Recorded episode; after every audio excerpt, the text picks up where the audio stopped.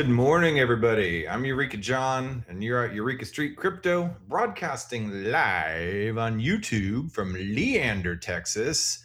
It is 10:45 in the morning, March 12th, 2022. This is my show. It used to be daily, but I just uh, I don't do it daily anymore, but I do it a lot. And um, this is basically me documenting my crypto journey, good, bad, and ugly. It is what it is, and um, I have uh, explored pretty much all aspects of crypto and new aspects of it are developing every single day. And along that road and along that journey, I've joined DAOs, I've talked to people, I've gotten feedback on my videos. Um, you know, some good criticism, some terrible criticism. It is what it is. And um, I've met some really cool people. And as you may have seen lately, if you've been following, you uh, might have seen some guests come on my show. And um, one of these guests I have with me here today, um, I Speak Nerd. And uh, I met I Speak Nerd in the Bankless DAO. And um, I've been a big part of the Bankless DAO since it started. Um, I've really enjoyed my time and and uh, and the work that I've done there, um, the people that I've met there. Um, it's it's it's an amazing place. And uh, I Speak Nerd has also come in, and he's a uh, I I um one of the contributors to the podcast Hatchery, and I Speak Nerd is also uh, working on developing his own show through the podcast Hatchery. And uh, he's also um, done some episodes of his own podcast revolving around crypto and gaming. And uh, he seems to be well versed in the subject. And I thought, man, this would be a really cool topic, especially with a lot of the recent developments going on in the gaming space and the crypto world and the merging of them both. And uh, couldn't think of a better person to talk to than I Speak Nerd here. So, uh, welcome to the show. I Speak Nerd is a. Um, you want to give us a little synopsis and, and how you came to be here and how you came into crypto and all that good stuff? Well, how much time do we have? yeah, I mean, take your time. Do what you got to do. You know, I'm with uh, you. I'm with you. hey, well, thanks for having me on. I appreciate it, John. Uh, yeah. But yeah, I, I, fell down the crypto rabbit rabbit hole uh, maybe a year ago, just over a year ago, back in like February of 2021 um, which feels like so much farther than a year ago, um, so much longer. Um, but yeah, just like I, would heard about Bitcoin a couple of times. It come it popped up on my radar. I think the first time I heard about Bitcoin was in 2013, okay. um, something like that. And of course, yeah, yeah, Bitcoin early. And then of course yeah. just wrote it off as like, oh, people are just trading it on Silk Road. Okay, whatever. I don't need this. Um, but uh, a couple a couple more times, and then finally uh, dug into it when um, a lot of people did when like it started when Tesla bought in, and just like oh okay Te- like this big company's buying into fine I'll I'll actually go read actually go read the white paper this time and actually dig into it and like um, spent many many nights uh, staying up late reading reading things and trying to trying to understand things because I think with crypto is like to to give myself a baseline for how to understand things is like I really had to build a foundation of just like topics and like you know cryptography um and like what's a private key like uh oh public public and private key pairs and like um you know the some of the crypto economic systems like what's a block reward like what is blockchain how does this work and like it's just a whole bunch of a whole bunch of stuff that's built like we're we're what 12 years into this 13 years into this yeah. now um and so the the depth has been built up with this thing and i really started at the foundation trying to learn those things um, in my on my nights and uh, and weekends reading up on stuff watching watching youtube um, coin bureau was really helpful um, mm. and then once i started Guy. trying to get once i started trying to get into defi yeah. um, was uh finematics is a fantastic oh, YouTube yeah, channel. Yeah, he's awesome. Uh, and then I've always been a gamer my whole life, and I found a game in late May of 2021, um, after the initial uh, crash from whatever 64k or something Bitcoin. Mhm. Um, that is this game Coin Hunt World where it's basically Pokemon Go, but it allow it pays you in Bitcoin and Ethereum for playing. Um, and that was that was something I really understood. It's like okay, a, like an obvious game here where there's like simple mechanics. I don't have to deal with trying to trade and like deal with the emotional stress of like you know the buying and buying and selling and like oh but you want to hold on to it but you know it's going to decrease and like as a as a early early rider in the in the bull market that was that was too much for me man Yeah. Yeah. um and so I, I went down the rabbit hole on that game and just became really involved in that community um and that got me started in looking into more more games and like play to earn games and found out about games like uh Axie I think I heard about bef- even before it really really took off uh, before AXS was released. And of course I didn't buy in cuz I'm a doof um and so I missed I missed that pump but the just learning about the Axie ecosystem and the way they kind of like built up their own internal economy with these uh, game things. Found out about a couple other, looked into a couple other play to earn games as well. Um, and then just since then, in like December of last year, um, started started my own podcast. Um, started trying to figure out uh, going down the rabbit hole on DAOs and. Um, this whole thing like joined bankless DAO and got overwhelmed immediately. yeah. went away and tried to come back. Um, and it was just the yeah it's just been one rabbit hole after another rabbit hole rabbit hole rabbit hole Mhm. um, with this stuff but but because i spent that time building that initial foundation of knowledge um, in this space is like it, it, it's enabled me to kind of find these access points and see how everything kind of connects Mhm. um, even if i don't um, even if i'm not participating in a lot of this stuff i feel like i have a really good like kind of basis for under being able to comprehend this stuff Sure. Yeah. Yeah. It's that was a um, really long No, explanation. no, there. that's good. You, you covered a lot of uh, good stuff. I'd like to unpack one part of that for you is that you learned all the foundations beforehand. You learned what is a blockchain, what is a consensus mechanism, what is the you know, private keys and public keys.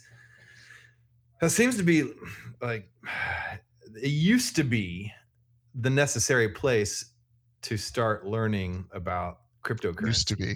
Yeah, not so much anymore. Um, what do you think has changed? I mean, a lot of people are now coming into games and uh, they're coming from the top down rather than the bottom up. Do you think that's bad or you know indifferent? Um, what do you mean? Coming in from top down The- as games? far as people not learn about the foundations of the blockchain, you know, we Oh yeah, yeah, yeah. yeah, uh, and now people are coming from the top down because they're coming in through things like games and NFTs. So and then they don't know that the first thing about a blockchain. So before it seemed like such a nerdy thing to do to be into blockchain. You're like, yeah, well, hold on. You'd be like, what is this Bitcoin all about? Well, let me explain to you about consensus mechanisms and let me explain to you about cryptography. No, it's not like that way anymore. yeah. Yeah, definitely. With the rise of NFTs we saw in 20, uh, 2021, absolutely is like it's uh, provided this new access point for a lot of people because I think with with crypto, this well with anything, you really need um, to learn a new thing. You need to be able to relate it to something you already understand.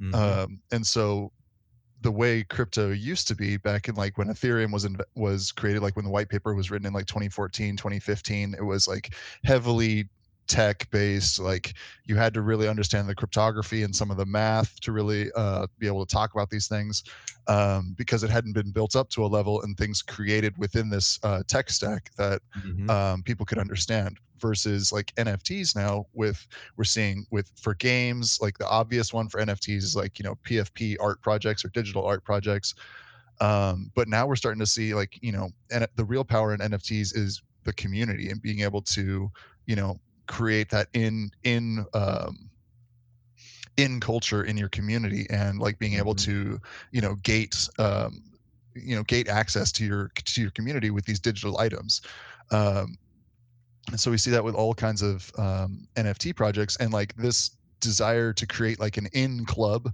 people understand people understand buying art people understand buying collectibles people understand buying music um, it's like and so it's and it's created this tech stack has grown far enough that we've opened up this hole up here at the top level that people can now Mhm. access because it's they can relate it to this other stuff that they already understand like you know collecting um collecting nfts you know is collecting pokemon cards you know Yeah. you're buying trading everyone each one has its own metadata its own like specifics of what it can do in whatever systems that you bring it into and like people people can understand that they can relate it to something they already uh, they already know and they don't have to start from the bottom um, with these things some people still do most don't Yeah. but um yeah it's definitely it's definitely interesting and like the and we also saw this so not only is blockchain gotten to that point but we've seen like other kinds of games also build up these same kind of like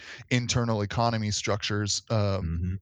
as well like if for people who played world of warcraft um, we saw the like almost professionalization of um, World of Warcraft players with like people who would get paid in WoW gold to lead Mhm. raids and organize uh, clans, and so that's basically like you know kind of early DAOs, but within that game structure um, Yeah.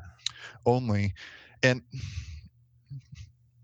maybe not DAOs because it's not really decentralized. It was uh, that's sort of decentralized anyway um, but it's this in, it's this alternative money that people were using because it wasn't dollars it was wow gold but you could sell your wow gold for actual money that people would pay on you know some some offsite. So you could earn inside of this game economy and then sell it somewhere else to use in the wider economy. And so it's this again it's the same kind of thing that you can do with crypto. It's like now you can work in crypto and earn work in a DAO and get paid in like ether or bitcoin or you know the the DAO token whatever your choice is you can get paid in that for doing work.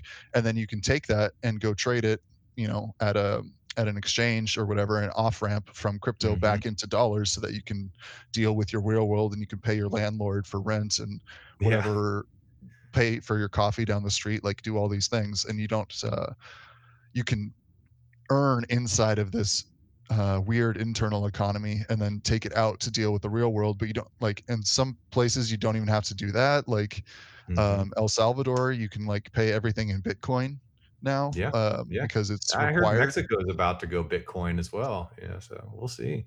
A lot of It's a countries are considering it. it's a You know, wild I- wacky world man Yeah, yeah. I mean, it, it, like a back to the first question. You know, a lot of people you had to explain to them the foundations, and a lot of people joined crypto because they were super into the ideals of decentralization um, and the philosophy behind it, the libertarian ideology, and then now it's it's it's now that gaming has come into play. People don't seem to be aware of or even care about decentralization in a lot of places, and uh, I'm wondering how that may affect crypto gaming you know because decentralization doesn't seem to be the top priority anymore for a lot of the and when you especially when you look at chains like solana and stuff like that Solana, um, Polygon's had some of this, some of the same issues as well. It's a Ethereum side chain, and like um, BSC, like we're seeing all these kinds of things where they, so, Solana does have their own their own tech stack. They developed that like themselves with um, doing all that. So props to them. But like BSC, they literally just forked Ethereum, and then increased the Yeah. block size and like decreased uh, the number of validators, and then boom, there's BSC Mhm. um, Binance Smart Chain for uh, for the folks at home. But the yeah, um, like for instance pancake swap still has a bunch of uniswap um, uh, hyperlink extensions in there they didn't even bother changing the names just Control H, guys. Come on. Um the yeah, yeah. The the issue or the core issue, I think, for a lot of uh, blockchains as we move towards a more globalized adoption is um, the the blockchain trilemma is like there's the three the three things that people find that you have to uh, that you really want. You want something that's scalable, so it can deal with a lot of stuff. You need something that's super secure, and you want something that's super decentralized, uh, developing out of this core ethos for um, cryptocurrency. And so you Mhm. have those three things, but in order to achieve any two of them, you tend to have to sacrifice one. Mm. So like with Binance, they wanted scalable, so fast transactions. They wanted it uh, fast and cheap, um, scalable. What did I say? Secure. Um, Mhm. and decentralized. So they really got rid of decentralized and by decreasing the number of validators in order to speed it up and increase the block size. So they got those two, but it's not decentralized at all. It's Yeah. like I think there's like 10, 11 Yeah. validators. Yeah, and it's all like owned by Binance pretty much, yeah, so Yeah. it's it's centralized. It's absolutely centralized. Um, and Ethereum is struggling right now with uh, the scalable the scalability um, because they're uh, keeping to the original cryptocurrency ethos of being decentralized and secure. So they're holding Mhm. on to those two, and they're struggling to achieve the scalable part right now. Yeah, which is why slow as we hell. Slow and then uh, it's expensive it's expensive Yeah. to transact on ethereum it's it's gotten much better in the last like month since the last crash i think i paid like six Mm-hmm. Yeah. bucks six Yeah. bucks to uh, purchase ens like two days ago um, get it if you're going to be around an ethereum guys get an ens if you're planning Yes. to stick around get an ens um, the ethereum name service that's the eth after your name guys uh, but yeah, it, it, it's for all of pretty much all of 2021, and for um, a big part of like January, February. There's th- this narrative around, oh, ETH's terrible because it's so expensive, and like, yes, that's true, um, but you have to realize it's expensive because so many people are using it. That's Like, right, yeah. It's not Yeah. expensive because it was designed that way. It's expensive Mhm. because the cost to use it depends on the demand, so the amount of people trying to use it. Yeah. Because it's basically supply and demand for the gas price, which is variable. If so, if a lot of people are trying to use it, then it just to to get earlier into the line of your transactions, you have to spend more to jump ahead in the line. Mhm. and so if you do, if you have enough people trying to do that, the gas price just shoots up. I mean, it, up. you would you would think that Harmony and Avalanche and all these other blockchains would have the exact same issue once they started getting the same traffic that Ethereum does, and they wouldn't have the decentralization that Ethereum has. You know, so you'd be paying just as much if they had the same traffic. You know, that- yeah, and that's that's a narrative that a lot of these uh, a lot of these uh, ETH killers are coming along. And in case you guys can't tell, I'm definitely in the um, like you know 60 70 percent Ethereum maximalist from here. um, if you can't tell from this conversation, but yeah, a lot of those uh, so-called ETH killers w- don't have anywhere near the same kind of volume of uh, transaction volume. So number of people, amount of people trying to use the network, and they would again struggle with the same kind of um, the same kind of issues that uh, Ethereum struggles with if they were dealing with the same amount of traffic. Mhm. Um, there's some inno- innovat- particularly innovative um, tech out there. Like uh, I'm really interested in seeing and keeping an eye on Hedera. Uh, oh yeah, Fantom. which- you know, it's the people's Hedera. um, which is they have a hash graph technology. So it's Yeah. the whole thing about like you can have their par- they basically have sharding. Uh, DAG technology d- is basically how I- acyclic graph technology. Yeah, yeah, and Uh, Fantom calls it lachesis. Yeah, but it's the same thing. Yeah. Um, but yeah, this basically they've implemented sharding, which is on the the ETH, Ethereum roadmap uh, after the merge now, where basically sharding allows uh, multiple basically parts of the chain to run in multiple like par- basically run in parallel. They're parallelize parallelizing the Mhm. blockchain because pre- previously everything was a blockchain. It was in a line in one straight linear line, but sharding allows multiple branches to be running at the same time, and then they're all connected back together uh, through math that I don't quite understand. Um, yeah.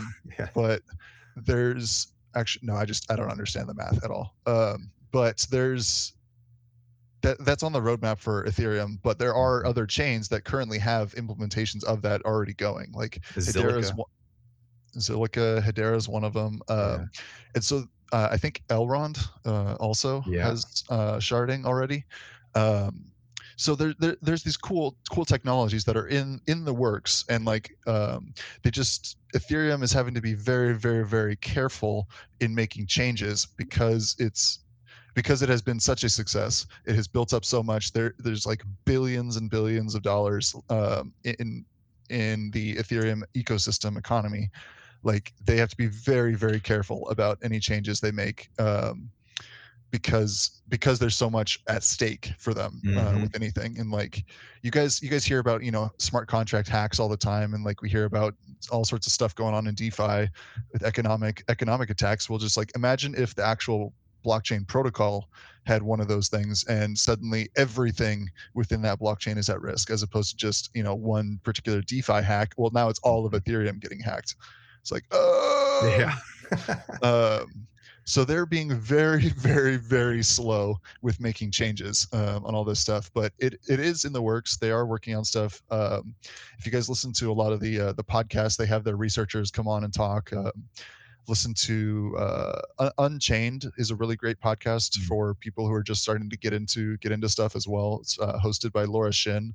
Um, is she's a journalist, um, but does these you know pretty high level overviews um, in, or high level interviews with um, different founders and uh, people in the space and uh, Mhm. really really great stuff but um yeah getting sorry getting back to the uh, the question at hand the uh, the blockchain trilemma of those three things the scalability security and decentralization and typically up to this point we've had to pick two of those 3 Mhm. things um and so Ethereum's struggling to work on the scalability part of things while maintaining decentralization and security, versus other chains have sacrificed uh, decentralization for the scalability and the security part.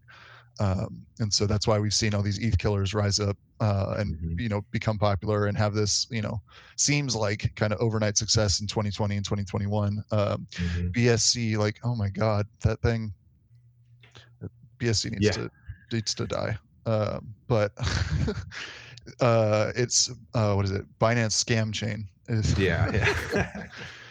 Well, a lot of these gaming companies are coming in and they're realizing how slow Ethereum is, but they need the security of it. Um, so, like Axie Infinity, for instance, has developed its own chain called Ronin. Ronin. Yeah, to be able to operate on and do all these quick live transactions. Because whenever you're doing things like gaming and being in the meta- metaverse, there are tons of transactions happening all the time, and they have to be quick in order for it to operate properly. And um, so this is where a lot of these these other chains come into play, I would think. Um, but they don't have the security. Yeah. So um, like Polygon relies on Ethereum for security. Ronin relies on Ethereum for security. So that's what you call the layer two solution. Um, so I guess that's the little uh, sacrifice you make. Um, but a lot of people, the gamers, don't know this. Um, they they just you know starting to see the economy forming and or I mean, okay. I, I want to talk about, I guess, a little bit about the hesitancy of gamers, the true gamers, to adopt the crypto space and allow that into gaming. Like, what's the big deal? You know, why don't they want that to happen? It's a great question. Um, I think. Thank you, by the way, for trying to keep me on track with this because I'm going all over the place here. Um, but yeah, we're, we're the we're seeing the people who are used to like PC gaming and console gaming. We're not seeing the same kind of adoption of uh, these blockchain games that um, like Axie Infinity, uh, as you as you said. And I think a lot of it is um, this kind of I, I think a lot of it's ignorance and like there's a lot of uh, stuff floating around about uh, crypto and like Mhm. oh it's full of it's full of scams and it's it's it's all going to zero and uh, it's only number go up and like there there is there are a lot of scams in crypto yeah, there are Yeah. um, I've been there- scammed. so. there is people or there are people who are here only for number go up that's true Mhm. um, it's po- a lot of these things are going to go to zero i think um, like i think currently blockchain and maybe we've hit that point right now where it's like the original web one uh, you know the dot com bubble that we had in Mhm. like 1998 uh, whereas like everybody and their mama had uh, was Yeah. trying to make a website and people were throwing millions of dollars at like people to just make bullshit static websites with no um, with no like product uh, or Mhm. market plan or business plan or anything like that and like so we are going to see a lot of blockchains fail i think Yeah. um, at some point very soon N- not very soon some point at some point in the future there will be a culling shall we say of the Mhm. blockchains um, as things die but uh, for the ones that make it through that, like think about what happened with Amazon. Yeah. It's like Amazon went on and is now one of the like the biggest companies in the uh, in the world. And what is it? Bezos. Bezos is is the richest or second richest after Musk now. I don't know. All right. Anyway, That's pretty has more- close. Yeah. he has at more money than point, God. Is it really Um, even competition at that point?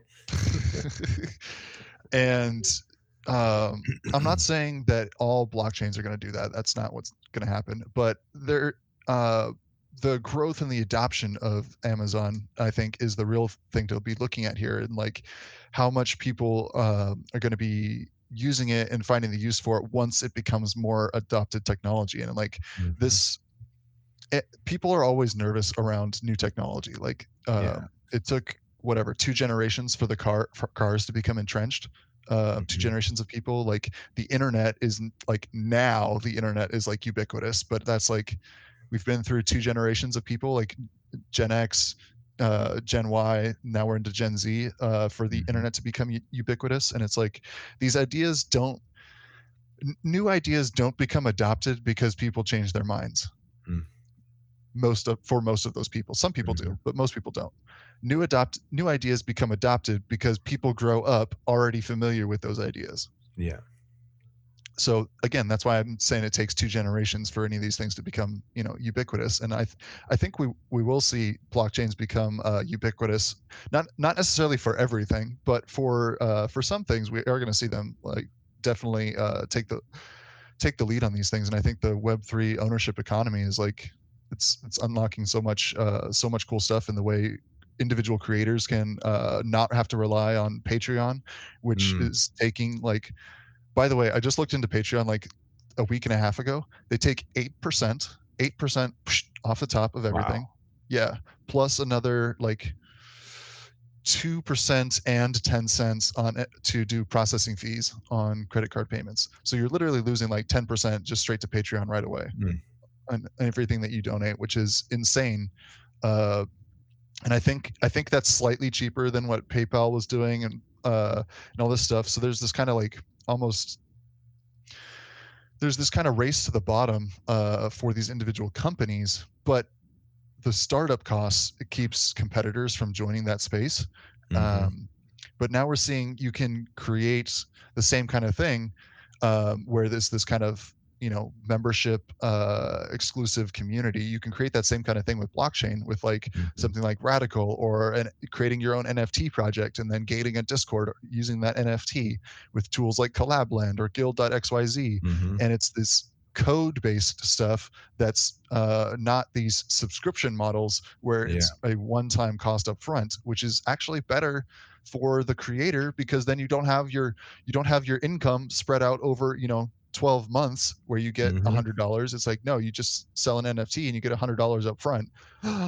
and Yeah, so yeah. it's it gives so much more flexibility to creators uh, in the in the ownership economy and Yeah, and, and then the consumer or the person becoming the member does not have to give over all their information, and all they got to do is just buy an NFT with their with their crypto wallet. No information given over. you just yeah. need your address you just need a wallet yeah yeah. Uh, you don't have to give out your email, so there's no honeypots of information created in centralized locations. So your info, your email is not going to get stolen from, uh, you know, I don't know who's got who's gotten hacked. Fucking everybody, Target or Home Depot or whatever. Um, so that that information can't be stolen from these honeypots. We like, oh, Mhm. it's, um, but but all that inf- all that stuff the benefits of it um, are lost kind of in the in the general discourse around crypto right now uh, yeah. in terms of the way the media reports on it again is just like what do people see in the media people see number go up number go down they see the hacks uh, Yeah. that get talked about um, And it's just sometimes there's this like cringy like sketch, just slimy factor about some people in crypto treating it kind of like an MLM, you know, pyramid scheme. They're just kind of like, hey, you want to join my crypto project? You know, you're just like, hey, oh, you get away from me. dude." crypto? Yeah, yeah, exactly. you Um, know, like having some kind of weird Tupperware party. Yeah, yeah, and then there's also the environmental concerns is uh, Mhm. a big thing because I think a, lo- a lot of people, especially uh, young people who have seen, you know, the dist- who are seeing the destruction of the environment. And I just saw a news article recently is like the Amazon is like really close to an inflection point of becoming a desert. Um, supposedly based on some research that I don't know. I, ju- Mm. I just read the headline to be honest. Um, but um, but At least you're honest peop- about it. people people are seeing this and i mean we're feeling the effects of whoa we're seeing the effects of global climate change already like i mean there's like all sorts even there's we're seeing insane like snowstorms and like crazy cold fronts in places uh, we're seeing like crazy uh, heat in other uh, in other places or at different times of the year so we are seeing global climate change happening from you know human activity and the use of fossil fuels and we are seeing that and that is a concern that is absolutely um, something that is happening and is an issue and so with blockchains that are proof of work, um, like Bitcoin, Ethereum is currently still proof of work. Um, those things take up a lot of energy, and like it's it's a debate. There's there are you know people who are more on the apologist side of things and say, oh, you know, like yeah, Bitcoin takes up a lot of energy, um, but a whole lot of a lot of that comes from renewable energy, and like how much energy is used in the whole global financial system, and like yes, there is a whole lot of energy tied up in that and keeping the lights on at banks and running all the individual computers and mainframes and servers and uh, for our global financial system. But in the meantime we're creating this alternate thing that is also using up a ton of energy and it's intentionally using up a ton of energy because that's its security. It's like proof of work. That's the Mhm. work that comes into this is the energy use.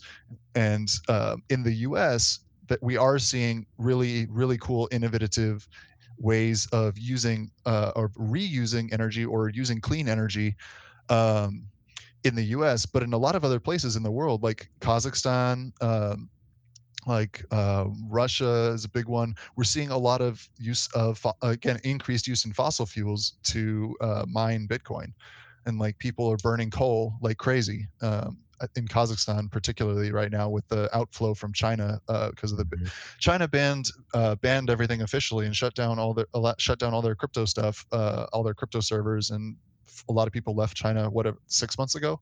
A lot of them came to Texas. A lot of them came to Texas, yeah. Yeah. Um, but a lot of them also went to Kazakhstan Yeah. and those other areas that are, you know, closer. Uh, Mhm. and we've seen an increase in use of fossil fuels for those things. So, um, it's the proof of work uses a lot of energy for this, and that energy use is um, tied to climate change in people's minds um, and they don't see the they don't see the benefits of these things right now again because the benefits that uh, we've mentioned already aren't really part of the typical media narrative um, so it's all just bad news bad news bad news about this stuff Mhm. um, and so gamers are concerned min- minimum concerned maximum like fucking hate uh, Yeah. blockchain for for these reasons and um, The NFTs are going to destroy the environment. hey man nfts destroyed the environment. can't I've you heard just it. right, can't you just right click save man what's up with Yeah. nfts you can just save it what's going on what, i don't get it Yeah, and it just yeah, and then other people are like, you know, shut up and put on your Oculus and forget about the outside world. yep um, and so there there's there's those environmental concerns is, is big for gamers uh, along with a lot of the stuff and haven't seen the benefits of these. And a lot of the blockchain games are rudimentary is not the right word but they're not they develop they've developed in a different way. They're they're a, blockchain games are a lot more about like creating an internal economy for these things which if you're not used to doing that if you're just used to playing you know call of duty and you buy your game and you buy your console and then you just play your game you shoot kill people whatever and that's it that's all your interactions with it then that's not this that's not the experience you get with blockchain games now yeah. um, like with blockchain games you're uh, much more involved in, if, if you want to get ahead in these things you need to be much more involved in like you know buying buying and selling of whatever these assets are. Um, you're going to be buying and selling whatever the in-game currency is. Um, you're going to be paying real close attention to everything that's happening with the game development. Um, you need to be learning about blockchain uh, so that you can understand you know the side chain ronin side chain for axie versus transacting on ethereum mainnet because why? Well, because it's like 50 times cheaper, hmm and uh, you can't afford to be doing that stuff on mainnet. Uh, and we have seen a lot of uh, a lot of these games that become really big, or rather, they become really big once they imp or they are allowed to grow larger once they have implemented some sort of layer two solution, which hmm again, a lot of these things still depend on Ethereum because NFTs originally came out on Ethereum. That was a, Ether- well, Yeah. the idea of NFTs was before Ethereum, but the first like you know real use of the of the tech uh, was on the Ethereum uh, Ethereum mainnet. Hmm And so we've seen side chains. We talked about Ronin, but there's also like Immutable X um, is Yeah. used by I think Gods Unchained um, and a bunch of others for again these like NFT game ecosystems. Um, Polygon, Starkware too. Yeah. Starkware, uh, Starknet um, is developing stuff. Like we're we're seeing a lot of this stuff develop on layer twos in order to bring the price down on these things because again, gamers gamers want that. Well, gamers don't want the necessarily the decentralized part. Gamers don't want that Yeah. decentralized. Gamers want you know secure. You don't want your stuff to get stolen. And you want your transactions to go through, and they want it to be done fast.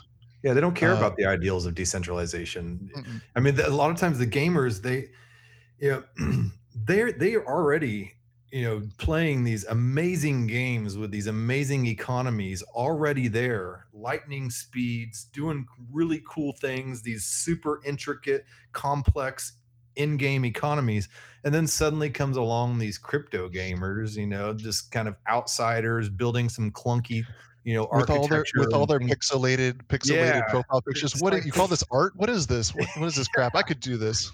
Yeah. So, I mean, it's understandable why gamers who don't necessarily care about or understand the decentralization aspect would suddenly, you know, yeah, want to adopt that. And then on top of that, too, gamers, you know, they they they get home from work or whatever they're doing, and they they come into this space, and you know, they just don't want to mess with it. You know, all these lofty ideals. They want to play their damn game, right? yeah. Yeah, I mean, it's it's well, it's hard to care about something you don't understand. Yeah. Yeah. Um, so there's that ignorance factor in these things, and and like you said, there's no real motivating factor to understand the decentralization from uh from the gamer for or for the gamers currently. There's no real incentive for them to learn about this stuff besides Yeah. like oh it's interesting or you want to move into doing other things in the space Yeah, they're like, um, cool story, bro. You know, and then they just um yeah and like you said it's like people people you know work do do whatever their thing is um that you know is soul crushing and they hate their life and they just want to escape into some world um and it's it's a lot to think about these things like these big lofty ideals of decentralization and the understanding the tech it's it's it's confusing it's a lot of Mhm. uh, stuff you got to understand and that's a lot of brain power it's a lot of work to understand that and why would i want to do that i just want to play my game and shut Yeah. off the world for a second like i just want to escape man i don't Yeah. want to think although once the game is over and they've beat the game or whatever they're doing, and they have all this like, you know, let's say ten thousand dollars worth of crap, you know, skins and weapons and you know, land and how what are they gonna do with it? Yeah, that's um and that's the thing with like NFT games is like it's an NFT, it's a non-fungible token. You actually own it if uh you have that and you can take that that skin, gun, you know, character, whatever item of land, you can actually uh export it from that game, take it with you because it's tied to your wallet address. It's not tied to your account at you know at uh, Ubisoft or whatever Mhm. um, it's attached to your wallet address 0x573 whatever ab whatever like long ass hexadecimal number um, and so you can take that with you and uh, because it's nft uh, these nfts have standards there's token standards there's um, erc 721 um, and then there's erc 1155 is these token standards when i say token standard you can think of it like like usb okay universal serial bus um, damn it. Okay. A USB cable. Is that, is that showing up? A There you USB go. cable is standard. It's a standardized thing that you, you know, basically every device except for fucking Apple, because fucking Yeah. Apple, um, has USB ports because it's a standardized thing. I mean, it's universal serial bus. Um, but it's it's taken a while for that standard to become a thing. And if you've been in, tech for a while, you used to remember like FireWire and Oh like yeah. Uh, serial ports and parallel parallel ports and Yeah. uh, all this stuff. Um, but it's a standardized thing that you can kind of expect to find a, a usable connection to a computer anywhere.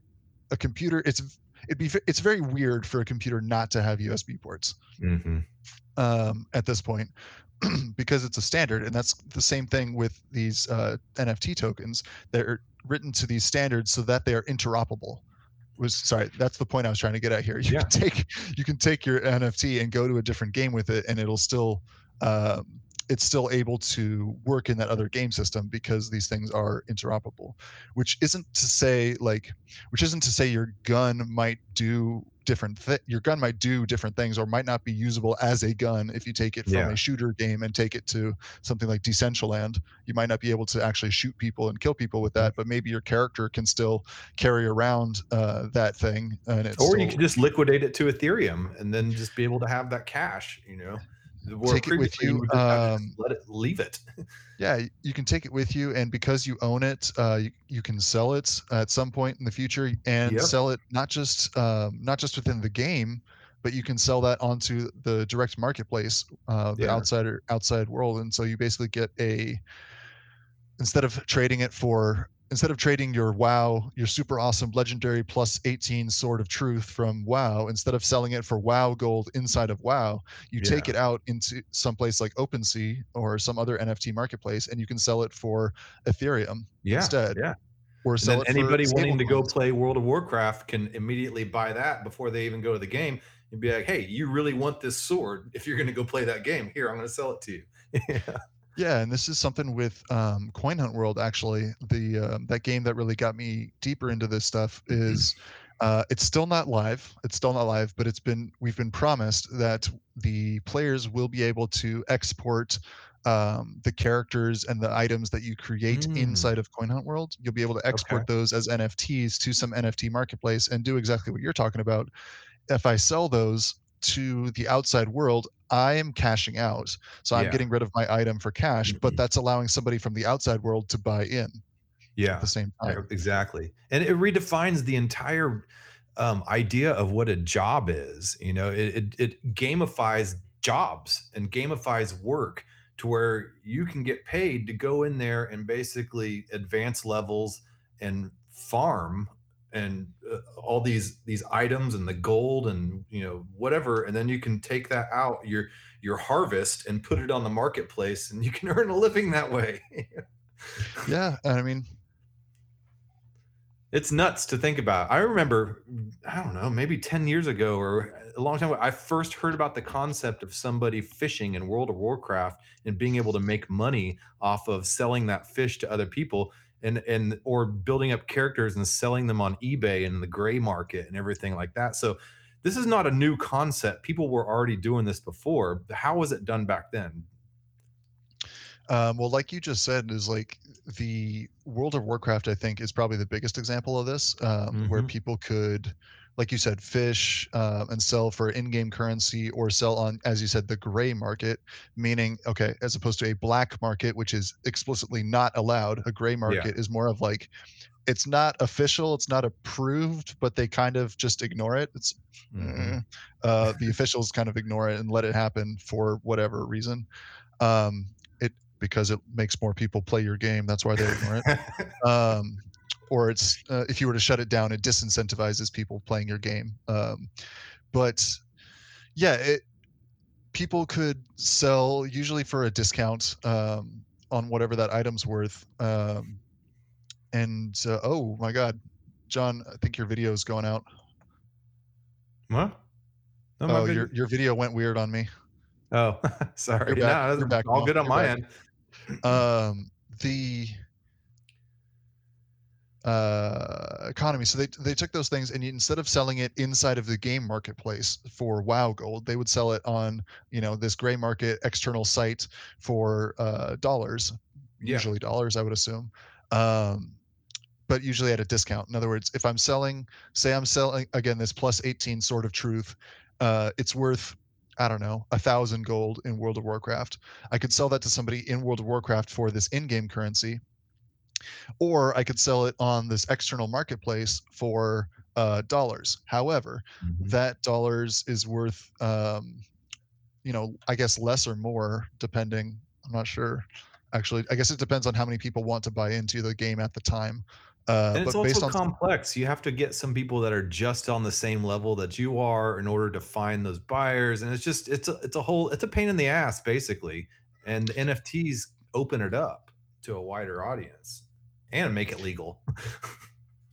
make it legal, make it standardized. Um, you can Mhm. program in from the creator side of things. You can program in a resale cost or a Mm, resale um, percentage. So if uh, so that every time that item gets sold on the secondary market or tertiary market, then 10% or 15% or whatever of the sale price goes to the creator of the NFT. So you get an ongoing revenue stream that way as a creator um, in addition to that, which is so cool, by the way, because before, if we think about just think about art, like think about uh, how much the Mona Lisa costs. It's like I don't know Mhm. some number of millions of dollars. Um, but if that were to be sold, who does that money go to? Well, it goes to the person who owns the Mona Lisa before, right? Exclusively.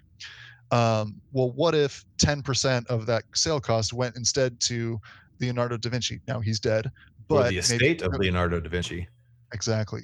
Yeah. Um, and so that would provide that ongoing revenue stream every time that item gets sold in secondary because with these items getting s- sold and resold it's like typically the the big the blue chip ones are going to sh- keep going up in price um, with things like uh, if we're thinking profile pictures things like bored ape yacht club um, Mhm. the mutant the mutant apes cool cats nfts uh, crypto coven um, Yeah. a lot of these things are just going up and so every time there's a resale it's just more and more money going back to the creators uh, of those things which is so fucking cool um sorry we're getting i'm getting off topic the original question remind me what your question was I don't know. We've gone so All right. pretty far, but I mean, I don't know. I want to get on to another point too. Is a um, play to earn. I, I saw a statistic that, or a projection that it's going to be two hundred and sixty-eight billion dollars by twenty twenty-five. Trying to figure out where this money is coming from and who's it going to be paid to, um, and then you know companies own these these these crypto games and they want to do it for a profit um, are there any truly open source games and where would that money come from and go to so i'm trying to figure out this whole circulation of money and how you know who would get paid from this 268 billion dollars projected in this industry well it's funny you mentioned circles because i would also say yeah it's, it's a circular economy um, Yeah. a lot of these funds so with these with the- with these internal economies the internal internal currency for these economies um, let's think about axie for a second let's use axie for an example i think it's the most success it's definitely the most successful of these nft projects but their internal currency is slp uh, Yeah. small love potion i think is what it stands for yeah i thought it was smooth love potion or small love i mean I think it used I've to be it. smooth, but they changed the name. Um, Yeah. But it's it's some token that you earn from playing the game for winning fights in Axie, basically. Um, so wh- why would anyone buy this currency? Why is this currency worth anything then? Well, it's because you need to use uh, you burn, you destroy that currency in order to make new axies. So people are buying that currency to breed their axies. Well, why are they doing that? Well, they're trying to sell their axies to mostly not the internal players because the internal players are trying to you know improve their axie games. They want to only buy certain kinds of axies yeah. um, but so who are they selling them to? Well most of the time they're selling them to the outside people trying to come into this in- internal economy okay um, so it does function a bit like that multi-level marketing uh, that you described there where people Yeah. are having to buy into this economy uh, by purchasing these nfts which is not cheap by the way at all like no no buy- it it it costs you what a thousand dollars or more just to buy the three axies necessary to start the game More than that, more than that. Really? To get Wow. to get a team of starter axies, each one's probably around like 0.3 ETH or something like that now. oh wow I, th- I think at least that's Yeah, what it was last time I 500 checked. Bucks And you need three of them. yeah So it's 0.9 ETH, which at current price it would be like Hmm. 2250 $2,200. uh, to start in Axie Infinity. Wow. Um, and but this is thinking in dollar terms. So here's the thing Yeah. too with this. That's thinking in dollars. What if you're someone who just had who had ETH before, who had a bunch of ETH because you've been around since 2017 or 2016. Um, so you've got a nice bag of uh, of ETH, and it just it costs you one ETH to buy a team of axies that you started with in, um, and you bought that ETH for you know four, 40 bucks like Mm. four years ago or something. So it's it's this um, it's an internal economy, but it's based on this currency that we're still thinking about in dollar terms. But thinking about it in dollar terms doesn't necessarily make the most sense. It's better Yeah. to think about the Axie economy in terms of ETH rather than thinking about it in terms of dollars, which is why a lot of the times, again, to you see like the Axie Genesis lots um, sold for some ungodly amount of dollars. Like I think it was like 40 million, 125 million dollars for a plot of Genesis land in the Axie universe or something like that. Wow. But again, like divide divide 40 million by uh, four thousand dollars at the time. So Uh-huh. it's I don't know, it's still a lot of money, but it's not as much as you'd think. So I'm doing 40 million divided by 4,000 is 10,000 ETH. okay. which which is a lot of ETH. An That's 10,000 of of it. money. It's, it's a lot of ETH. But Yeah. if you bought that ETH a long time ago when it was a lot cheaper, then it's it the cost it makes a lot makes more sense. Mm-hmm. Um, so we're seeing these internal economies inside of internal economies basically building up here because Yeah. we have the general ETH uh, ecosystem and economy there, the like general crypto economy, and then we have the game inco- economy inside of that, uh, which makes more sense to reference this larger crypto ecosystem than to reference the even larger real world dollar system. So That was one of my uh, weirdest things when I first got into crypto is the the whole inception idea of you know because dollars to me was safe. You know, oh, you know, you got to change into you know a stable coin or buy you know Ethereum, and even from there you go a level deeper. You know, you buy with Ethereum other cryptocurrencies, so it's scary for a new person to jump in. But I think whenever there's a game there and they see that they can actually use it, it's not as scary to new Yeah, people. and like that startup cost is, like I said, is massive. Is like whatever, almost an ETH to start, which in dollar terms is like you know over two thousand dollars to start playing Axie. Um, which is why there's now um, basically it, that high startup cost to basically jumpstart that internal economy at Axie. Uh, and allow people to earn an actual livable real world income level not in the not in the US, but in you know Mhm. developing countries like the The play to earn and Axie is massive in the Philippines. Mhm. Um, and like Brazil is uh, is really big in play to earn as well. But these um, these st- high startup costs has allowed um, third parties to basically insert themselves as intermediaries into this economy, which again is interesting because now we basically have banks inside of these game economies Mhm. Like I'm thinking like Yield Guild Games is one of them. Uh, Human DAO is another, Yeah. where they basically have these scholarship programs where for a 30% cut of your profits, they'll basically lend you the the NFTs to get started in these internal Yeah. economies. It's like taxi companies giving the taxi the, the car to the taxi driver and then That they, is the best analogy I've heard for this. Yeah. That is the best analogy, absolutely, because it's this for taxis. You have to buy the taxi medallion or registration Yeah. or whatever, which is some ungodly amount of money for Mhm. an individual. So they have to, you know, exactly. They rent it out from the taxi company, Yellow which has the capital to do it. yeah, exactly. So that's part of the, another part of the reason why some people who have looked at this stuff are uh, against these kind of models is um, you are um, basically becoming this kind of uh, grind grind slave to Yeah, these yeah. uh, these systems.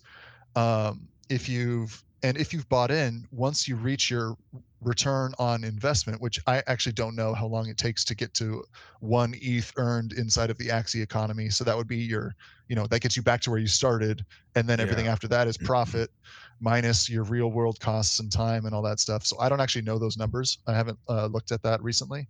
Um, but if you're doing it with a 30% cut, it's going to take you a lot longer to do that. Yeah. Uh, yeah. But I mean, it gets people started who wouldn't have the means. So it's kind of, I mean, it's capitalism at its finest in a in a weird sort of way. I mean, that's pretty much pure capitalism, right? That is capitalism, absolutely. Yeah. Um, and and so again, that's part of the reason why people some people don't like these and it's like oh well you know you're just becoming the the new the new proletariat in these new economies. Yeah. um with oh the promise of you can become a uh, uh, a bourgeoisie uh, yeah. a capital owner. Sorry this is uh, getting back to marxist uh, marxist ideas here guys. Uh, and the I, I, love going to these meta levels on my show so don't worry you're all good. You're in a safe place with that. I mean yeah but um the so so that's why some people don't like these and but if the return if the time to return on investment is low enough if it is a livable thing that you can earn back quickly which yeah. last summer you could do this real quick with axie um, then it drives a lot of people to start which again continues the cycle of bringing more people in because like everything in these free market economies it's supply and demand so if you can yeah. just drive up the demand side your yeah. prices whoop, and if uh, the people that own these NFTs for, for, lease start taking too much of the cut, then nobody's going to participate in the economy, you know. And so there's a constant push and a pull between that. And that's part of the thing with um, the part of the thing with these things is a whole bunch a whole bunch of stuff in crypto is trying to achieve balance through free markets uh, yeah. and free market capitalism, which we don't have in the U.S. By the way, like we say we're like, oh, we're the land of the free and the home of the and all this stuff.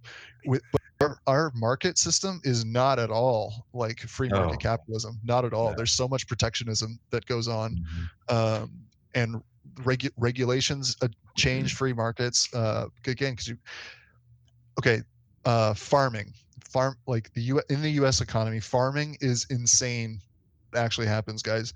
They mm-hmm. there's uh, dairy subsidies, so they pay for uh, people who produce milk, these farmers, to not produce milk, mm-hmm. because if they produced more, if they increased the supply, the price would fall um, for this milk. So to make up the cost, the government pays subsidies to these people uh, so that they produce less, which keeps the price of milk up um, above this floor. But then you also can't have it above a certain level so it's this constant like adjustment from the from the the top on yeah. how to uh, how to do these things the whole freaking ethanol economy guys the whole freaking eth- like putting ethanol in your fuel i don't know if you, okay i don't know if you guys have actually read the labels. Whoa. I don't know if you guys have actually read the labels on your like on the gas stations. Like almost all of them say contains up to 10% ethanol. Mm-hmm. why the fuck is there ethanol in our gasoline? It's your engine's not meant to do that. It's mm-hmm. less like it's less efficient for your engine to burn that. It's like why is there ethanol in your gas well because the corn industry has gotten a ton of subsidies from the government to produce corn well then mm. well, there's a fuckload of corn what do they do with it well yeah. they make corn syrup to put in all of our fucking food um, they make they feed it to the cows which cows aren't meant to eat corn mm-hmm. like they get like it's not good for them they're meant to eat grass uh, and it's different and then you, that's a whole that's a whole separate thing yeah uh, and then they have they make fuel out of it they make ethanol. Uh, well why do we need that? Cars don't run on ethanol. Well then they put it as an additive into our gas to basically you know in you're you're thinning you're diluting the gas by adding ethanol to it. Hmm. And it obviously there is energy in the ethanol yeah. and it does burn and combust the same way but your engine's not meant to do that. Like it's a well, it's a whole fucking thing. Don't get me started yeah i see what, what your point was though is you were you were saying that you know there's no thank you for bringing me back thank you for bringing me back. yeah, and there's this constant flux back and forth between free market and and regulations and there's you know a need for both i think that's that's where I was trying to go with that. Sorry. So my point here, my point here was that the U.S. is not free market. Um, there's these price points that are set by the government. There's taxes that are added on and all this stuff. And I'm not against taxation. I'm not against you know adding to public goods when they're used uh, for those things. My point here is that a lot of the stuff in crypto is like no taxes uh, in these economies. There's nothing, no taxes built into these economies, um, and there's no like set prices for anything that is set by a central authority because everything's decentralized. So mm-hmm. what you mm-hmm. end up with is this floating price point for everything that's balanced between supply and demand. And yeah. if one of them goes up, price changes, but then that incentivizes the supply to come back up, which brings prices back down. And so we get this crazy volatility yeah. in crypto from these things. The price swings so much because it's a free market balanced on supply and demand. Yeah. And so we see these crazy fluctuations in crypto, which is how an actual free market economy works. yeah, and you see a lot of uh, experimental examples and extreme examples of it in the gaming economy, you know. And, and that's that's one of the cool things about DAOs and crypto is it does allow you to experiment with a lot of different things without killing everybody. yeah, yeah. Man, um, well, we are at an hour. Uh, I don't know how quickly, how I can't believe we we've been talking for an hour. It doesn't feel like it, but um, yeah, I I normally don't let these shows go past forty minutes, but we just have there's so much to talk about. Um, I would love this for you to interesting conversation, man. Yeah, it is. I'd love for you to come back on at some point and us to have us continue this conversation. But for to to keep this as you know maybe a part one or something, I guess we can kind of you know put a pin in it here. So we, um, we don't make someone watch a five hour YouTube video. Yeah, yeah. we're not Bankless HQ. not that I hate Bankless HQ. I love Bankless HQ. I listen to it on my daily commute. Here's the thing about their stuff.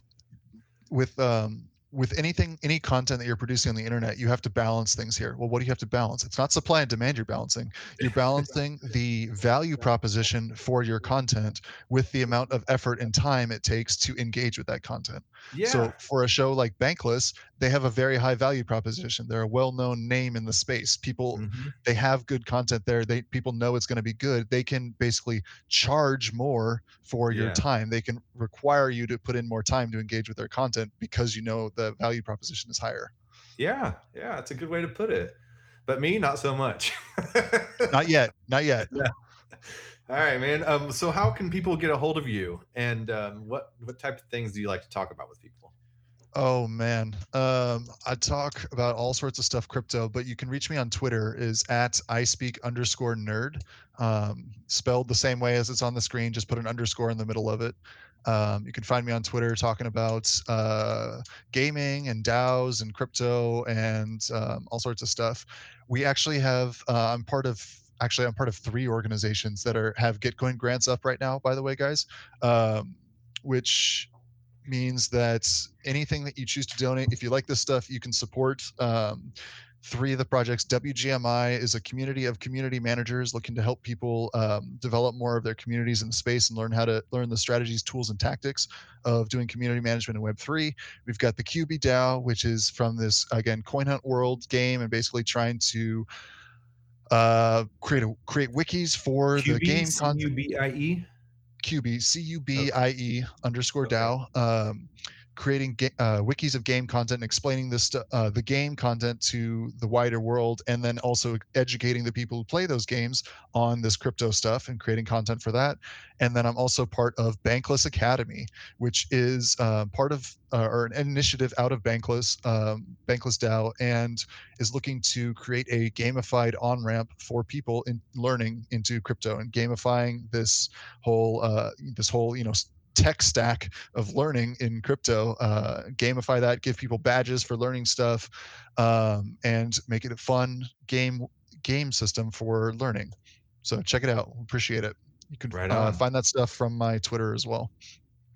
Well thanks a lot. I speak nerd for coming on and uh, i definitely want to come back and do a part two of this episode um, of, of this topic as well and you're the perfect person to do it. So once again thanks a lot and we'll see you in the DAO. Peace out, folks. Stay safe out there.